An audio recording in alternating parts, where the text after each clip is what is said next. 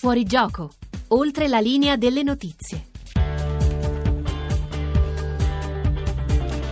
Sono le 15 e 12 minuti su Radio 1 siamo puntualmente in fuorigioco, oltre la linea delle notizie, anche quest'oggi con voi fino alle 16.30, edizione Giro d'Italia, come accade in questi giorni, in queste settimane. Buon pomeriggio da Guido Ardone, buon pomeriggio Gianluca Santoro. Buon pomeriggio Guido, buon pomeriggio a tutti gli ascoltatori di Radio 1 che stanno condividendo con noi le strade del Giro, che tutti Sì. i pomeriggi Radio 1 vi porta sulle strade del Giro, quindi, e oggi vi, port- vi ci porteremo anche noi sulle strade del Giro, quindi continuate a stare con noi anche non in sella a una bicicletta. Buon pomeriggio Gian Vignola che vedo Buon invece pomeriggio, alle con- prese con giornali che riguardano invece altri sport, altri con una, mondi. con una bella Il foto tennis, d'Antan, come foto si dice. sì. Uno aveva già una certa età, l'altro era un ragazzino. Eh, sì. Sembra davvero uno dei Beatles, eh, quasi Sì, Paul McCartney vero, e Adriano. Panatta che ascoltiamo tutte le tarde mattinate anche su Tre di Cuori. Gli internazionali sono un altro dei nostri punti di fuga o d'arrivo in questi giorni. Come sapete, ci sono completezza Nicola nostri programmi. che è stato Nicola nostro ospite sta- fino a eh, pochi istanti e fa, Infatti, eh, ci saremmo arrivati a breve. A Nicola Pietrangeli, che è stato esatto nostro ospite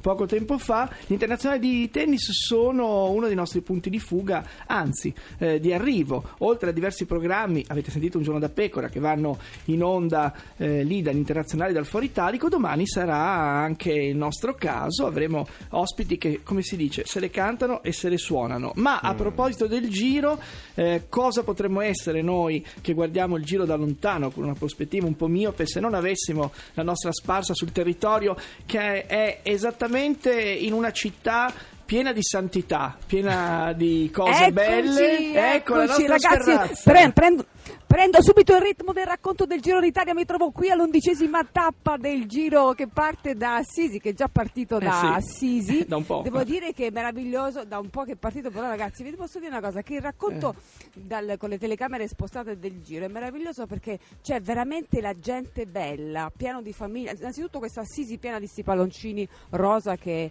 eh, sono dappertutto. Mm. Famiglie. Abbiamo visto tra l'altro visti. lo possiamo svelare che abbiamo, cioè, ci hai mandato anche una foto in anteprima e una foto sembrava un quadro. Eh no, lo Cioè- sto per dire. Ah, allora non te lo dico, quadro dillo tu, dillo tu. Sì, no, Eh. eh, io volevo Santoro fare sa- e non sapevo dove andava a parare, eh, quindi Santoro, Eh, nella Santoro nella, è la- nella mia Che- testa. che bella immagine, No, ho eh, fatto una eh, foto eh. meravigliosa perché allora in questo giro e come spettatore ci sono chiaramente eh, Sì. l'ordine più brandizzato di Assisi che sono i francescani. Certo. Questi lo vedono con grande, Più con grande. Ah, Sì. No, perché chiaramente Vabbè, giusto, senso, giusto, Io ho certo. chiesto a questo, Eh. questo, ho chiesto a questo frate, ho detto ma tu eh, per chi tifi, lei che per chi tifa, chiaramente ha, citato i nostri ciclisti italiani, eh, per chi prega, perché qui no, beh, cioè, eh, metto il chiaro. carico da nota, ha detto prega per tutti, ha detto, Giusto. ma la cosa meravigliosa è che c'erano affacciate queste suore spettacolari che aspettavano con ansia proprio l'attacco del giro, circondate da un quadro perfetto alla Giotto di palloncini rosa. Ecco. Veramente palloncini che all'epoca perché- di Giotto si sa erano già Però- usatissimi. Però devo dire che Eh, rendeva certo, effetti- era particolare. Sembrava un pochino, visto Sì. che siamo in tema anche cinematografico, Eh. sembrava un po' una scena di un film di Sorrentino. Queste Sorrentino, monache con Sorrentino, questi no, ma mi legge- palloncini. Ma mi legge nel pensiero. Ma ancora, Eh, non ma siamo basta. C'era la suora che fumava, Santoro. ditelo che vi siete C'era messi la suora che d'accordo, eh. C'era la lei, è in una situazione di santità ma anche di psichedelia, ci sembra, eh, lì ad Assisi. Ah, Ovviamente non è lì casualmente, mentre il giro ormai ha abbandonato la Sferrazza, la Sferrazza rimarrà ad Assisi. Da quelle parti, Eh sì. sì, per farci anche una bella sorpresa. 335 699 2949, intanto è il nostro Beh, numero di sms e whatsapp per poter comunicare con noi. Sì, intanto il contratto di governo sembra insomma vicino ad una sua versione Sì, definitiva. In realtà. Sì, però in realtà sul nome dell'ipotetico premier ancora c'è molta incertezza e noi nel frattempo siamo diventati, chissà se lo eravamo già, il secondo paese più vecchio del mondo. Ecco, forse con- lo eravamo già. Per quanto riguarda il rapporto tra anziani, over e giovani, siamo secondi soltanto al Giappone, ci sono sempre meno nascite, questa non è una novità, accade già da diversi anni a questa parte, siamo ancora alle prese con diverse disuguaglianze sociali, insomma è anche un po' questa l'Italia uscita dal rapporto annuale che eh, come ogni anno appunto l'Istat ha diffuso proprio in queste ore. Noi proprio dell'Italia, insomma vi parleremo da angolazioni come sempre molto diverse, non c'è solo l'Italia del Giro, il racconto come sapete è affidato eh, alla squadra sulle strade della Corsa Rosa, quel giro che eh, da poco ha lasciato Assisi dove come avete appena sentito si trova la nostra Sferrazza che più tardi avrà ai suoi microfoni un ospite di, di riguardo. E poi c'è quell'Italia che oggi presenta a Cannes il suo secondo regista in gara nella selezione ufficiale che Matteo Garrone con una storia nera ma anche una storia vera perché è un fatto di cronaca reale che risale alla fine degli anni Ottanta. A tal proposito, sempre a Cannes, ancora oggi, ci sarà la proiezione della versione restaurata eh, di una delle pellicole, uno dei capolavori assoluti del nostro cinema. Poi ci svelerà tutto più tardi la nostra inviata. E tanto per cominciare, naturalmente, c'è l'Italia sportiva che eh, trova molto spesso posto nel nostro racconto. C'è quella del tennis, avete sentito poco fa il GR1, il bel risultato, la bellissima vittoria di Fabio Fognini agli internazionali del Foro Italico, dove saremo domani, lo dicevi poco fa John, e ovviamente c'è l'Italia del pallone che ha da poco ritrovato il, suo suo, leader. condottiero, il suo leader. Uno ce l'abbiamo, non abbiamo il Non premio, abbiamo il Premier, CT, ma abbiamo ovviamente questo. su Twitter sono circolate le immagini, insomma, i fotomontaggi con Mattarella che affida un surreale incarico a quel Roberto Mancini che invece eh, siederà, siede sulla panchina azzurra. Con quali prospettive? Ora c'è stata l'ufficializzazione due giorni fa, poi la conferenza stampa. Adesso, un po' più a freddo, po- possiamo cercare di capire, insomma, come se la caverà il mancio sulla panchina della nazionale della domanda che giriamo subito alla nostra prima ospite che è Katia Serra. Buon pomeriggio e ben trovata. Buon pomeriggio a tutti voi. Ciao, Buon buon pomeriggio, pomeriggio, Katia. Katia. Allora, Katia, eh, intanto mh, diciamo, non è come dire, scontato il giudizio. Mancini è stato accolto con un certo entusiasmo da tifosi, tecnici, addetti ai lavori. A questo punto ascoltiamo anche il tuo parere, tanto per cominciare. Beh, ma chiaramente stiamo parlando di un allenatore il cui curriculum parla Mm. da sé, Mm. pertanto eh, io penso insomma, che mh, i nomi che erano in lista erano tutti nomi eh, che andavano bene, nel senso che eh, comunque erano appunto tutti allenatori con importanti esperienze, oltre alle qualità alle professionalità che chiaramente gli si riconoscono. Adesso credo che il problema principale, più che la scelta dell'allenatore, sia il provare a trovare appunto una rosa di giocatori Mm. che, che riesca insomma ad avere quella qualità necessaria per raggiungere gli obiettivi e da questo punto di vista non è semplicissimo perché comunque ehm, abbiamo dei buoni giovani Mm. che però devono maturare ancora un po' di esperienza e magari dei giocatori, chiamiamoli senatori, un po' eh, negli ultimi anni di carriera. Quindi probabilmente manca un po' la generazione di mezzo. Di mezzo, Eh, esatto. esatto. Katia, a proposito, Esatto. a proposito di giocatori, oggi chiaramente tutti i giornali vanno su quel- le- sulle frasi che, riguardano, che hanno riguardato in conferenza stampa, uno su tutti, e lo facciamo ascoltare prima di commentarlo. Ascoltate. per quello che riguarda Mario, Mario è un giocatore italiano, sicuramente eh, ci parleremo, sicuramente probabilmente lo chiameremo perché fa parte comunque di quei, di quei giocatori che eh, vorremmo rivedere come era stato a- agli europei eh, con Prandelli, quindi e ci sono diversi giocatori me, che possono essere molto utili a- alla causa della nazionale. Con Pirlo abbiamo parlato, abbiamo parlato con, eh, ho parlato con Alessandro di questo, con Lele, adesso avremo l'opportunità di parlare con lui e vedremo quello che, che- che vorrà fare. Allora, quel Mario a cui fa riferimento Mancini è chiaramente Mario Balotelli, che oggi in tanti accostano anche a un ritorno italiano con la maglia della Roma, chi dice con la maglia del Napoli, poi anche se c'è il Borussia Dortmund, il Marsiglia, insomma è un Mario Balotelli al centro nuovamente del E mercato. intanto è Mario Bellotelli che su Instagram ha aggiornato il profilo con attaccante dell'Italia. eh, quindi, Ah, quindi, insomma, già è- si si è già già si è co- È un bel indizio È un bel questo, indizio. eh. Ecco, secondo te la nazionale di, di Mancini, che insomma eh, sa, è molto, Mancini è un allenatore molto schietto, non è uno che le manda a dire, può ripartire davvero da uno come Mario Balotelli, con tutti i pregi e i difetti di Mario Balotelli? Ma allora io credo che, caratteriali. Manci- Mm. che- credo che Mancini da un punto di vista gestionale del calciatore Balotelli sia una persona adatta perché ha già dimostrato di saperlo gestire e bene nelle occasioni in cui lo ha allenato.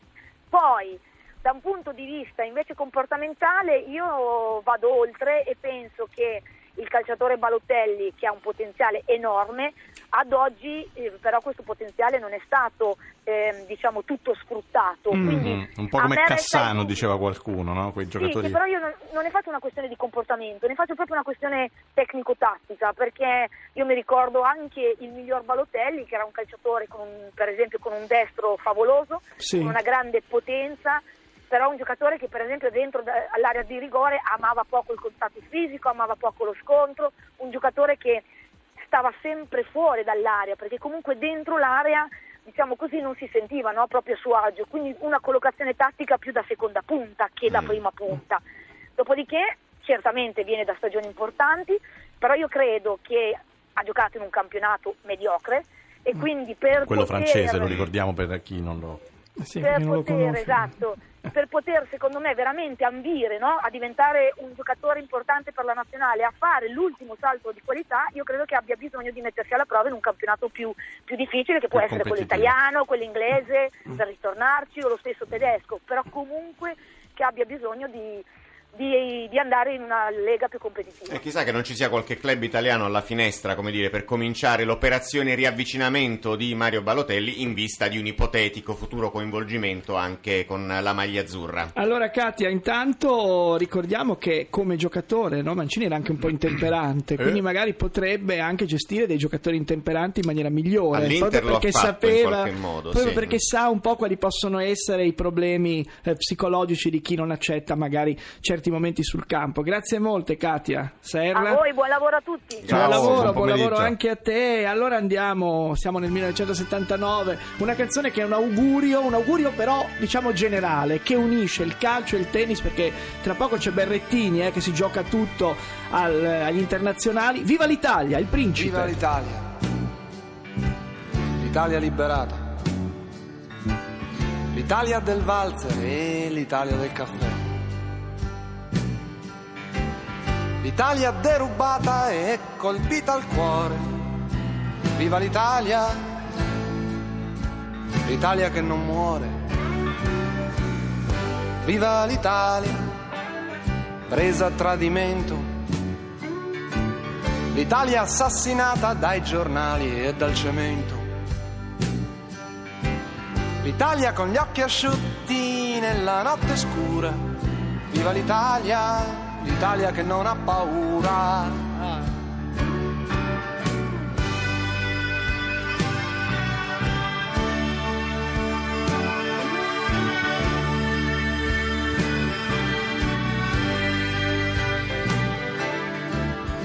Viva l'Italia, l'Italia che è in mezzo al mare. L'Italia dimenticata e l'Italia da dimenticare.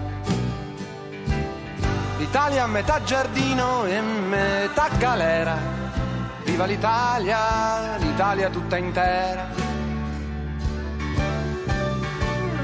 Viva l'Italia, l'Italia che lavora.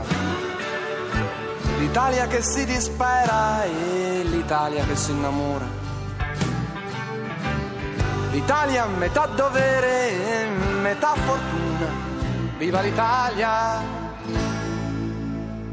L'Italia sulla luna.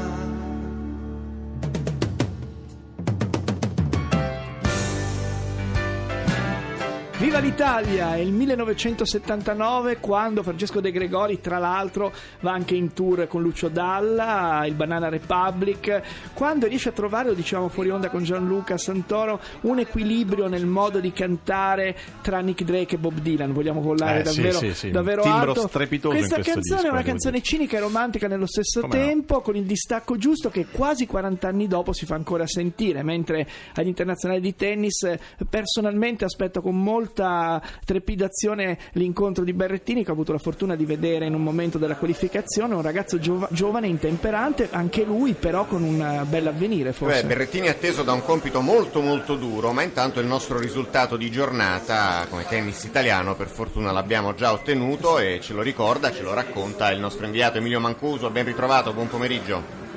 Buon pomeriggio, buon pomeriggio a tutti voi, Ciao, complimenti per la, scelta de- ciao, per la scelta del brano musicale, ci sta tutta perché è una, una giornata azzurra, azzurra, azzurrissima. E Fabio Fognini che ha scritto una- un'altra puntata da ricordare nel catino del, del Foro Italico, non poteva che scriverla proprio lui, il Ligure, eh, stramotivato davanti al suo pubblico, ha battuto uno dei tennisti del momento, l'uomo che la scorsa settimana, pensate, ha interrotto la serie d'oro di Nadal sulla terra battuta, ovvero l'austriaco Dominic Thiem, un gran giocatore su queste superfici. Vittoria in tre set, in poco più di due ore di gioco, 6-4, 1-6, 6-3, vale la pena ricordare il punteggio, mezzo giorno di fuoco al foro, adrenalina a go-go, il Ligure che ha rischiato di finire anche nelle, nelle aiuole di bordo campo per rispondere al servizio in kick eh, dell'austriaco, ha scritto la trama perfetta, il momento decisivo, perché ogni partita ha un momento decisivo, è stato nel terzo set set, il break sul eh, 4 a 3 con l'austriaco che alla fine ha anche spaccato la, la racchetta. Dopo Murray l'anno scorso, ora Team che si aggiunge alla vittoria su Monfils al primo turno all'esordio, il re del foro in casa Italia è senz'altro Fabio Fognini che andiamo ad ascoltare. Un'altra partita che metto in saccoccia con un livello sicuramente molto più alto di, di lunedì, magari un pochettino leggermente più discontinuo, però più alto, anche perché con questa gente qua, come ho detto, o vai tu o se aspetti non, non hai tempo. E sono contento perché, come tutti sanno, sono stati tornei dove non ho giocato bene e giocare in casa di nuovo un terzo turno qua, qua a Roma fa piacere. Emilio, al terzo turno di cui parlava Fognini, ovvero gli ottavi di finale, per dirla in termini ancora più semplici, eh, Fognini incontrerà un, un avversario tedesco, del quale insomma noi meno addetti ai lavori sappiamo abbastanza poco, per la verità. Sì, un buon giocatore, soprattutto di superfici veloci, un nome difficile da pronunciare. È tutt'altro che tedesco, esatto, sì, quindi un nome Che ha che... eliminato Sonego, tra l'altro, leggevo ieri. Sì, sì, esatto. Quindi insomma una qualche Bravissimo, rivincita in qualche modo. Ieri sera, sì. Eh, naturalmente è la classica prova del 9 perché è scattato, bisogna dire, anche un grande feeling con il pubblico di Roma, un pubblico difficile che pretende sempre tanto. Fognini, ricordiamolo, uscì qualche anno fa tra i fischi, adesso invece è scattato proprio questo grande feeling tra il pubblico del Foro Italico e Fabio, e Fabio Fognini che affronterà negli ottavi di finale domani il tedesco Gojgosic con la prospettiva, glielo abbiamo chiesto pochi istanti fa, di vedersela venerdì con un certo Rafa Nadal. Eh sì, che in Eh, questo momento sta passeggiando eh, sul suo avversario, lo diciamo tanto per la cronaca, sta Sì. insomma vincendo a man bassa. sì, esatto. parlando. Esatto. Eh, eh, Emilio, per chiudere davvero in pochi secondi, vincere aiuta a vincere, lo dicevi, chissà se aiuterà anche, ma l'impresa è molto complicata, Berrettini di cui parlavamo poco fa, che è impegnato, crediamo, nel tardo pomeriggio, in 20 secondi, poche possibilità, mai dire mai. Poche chance, poche chance davvero, sarebbe un'impresa che avrebbe del clamoroso contro Alexander Zverev, il primo match del programma serale alle 19.30, Matteo Berrettini che comunque è in rampa di lancio romano, allenato da Vincenzo Santopadre, si allena al Circolo Agnene, è sicuramente uno dei giocatori del futuro per l'Italia. E allora ti lasciamo al pomeriggio di tennis e tanto altro. Tra l'altro, Emilio, magari ci vedremo domani perché anche noi Esatto, saremo, saremo lì. di scena a Foro Italico con tutta la banda di Fuorigioco. Per il momento, però, ci fermiamo per qualche istante, per Vi qualche aspettiamo. minuto. A domani, Emilio. Ascoltiamo Onda Verde, poi sulle strade del giro e poi torniamo qui oltre la linea delle notizie. Rai Radio 1.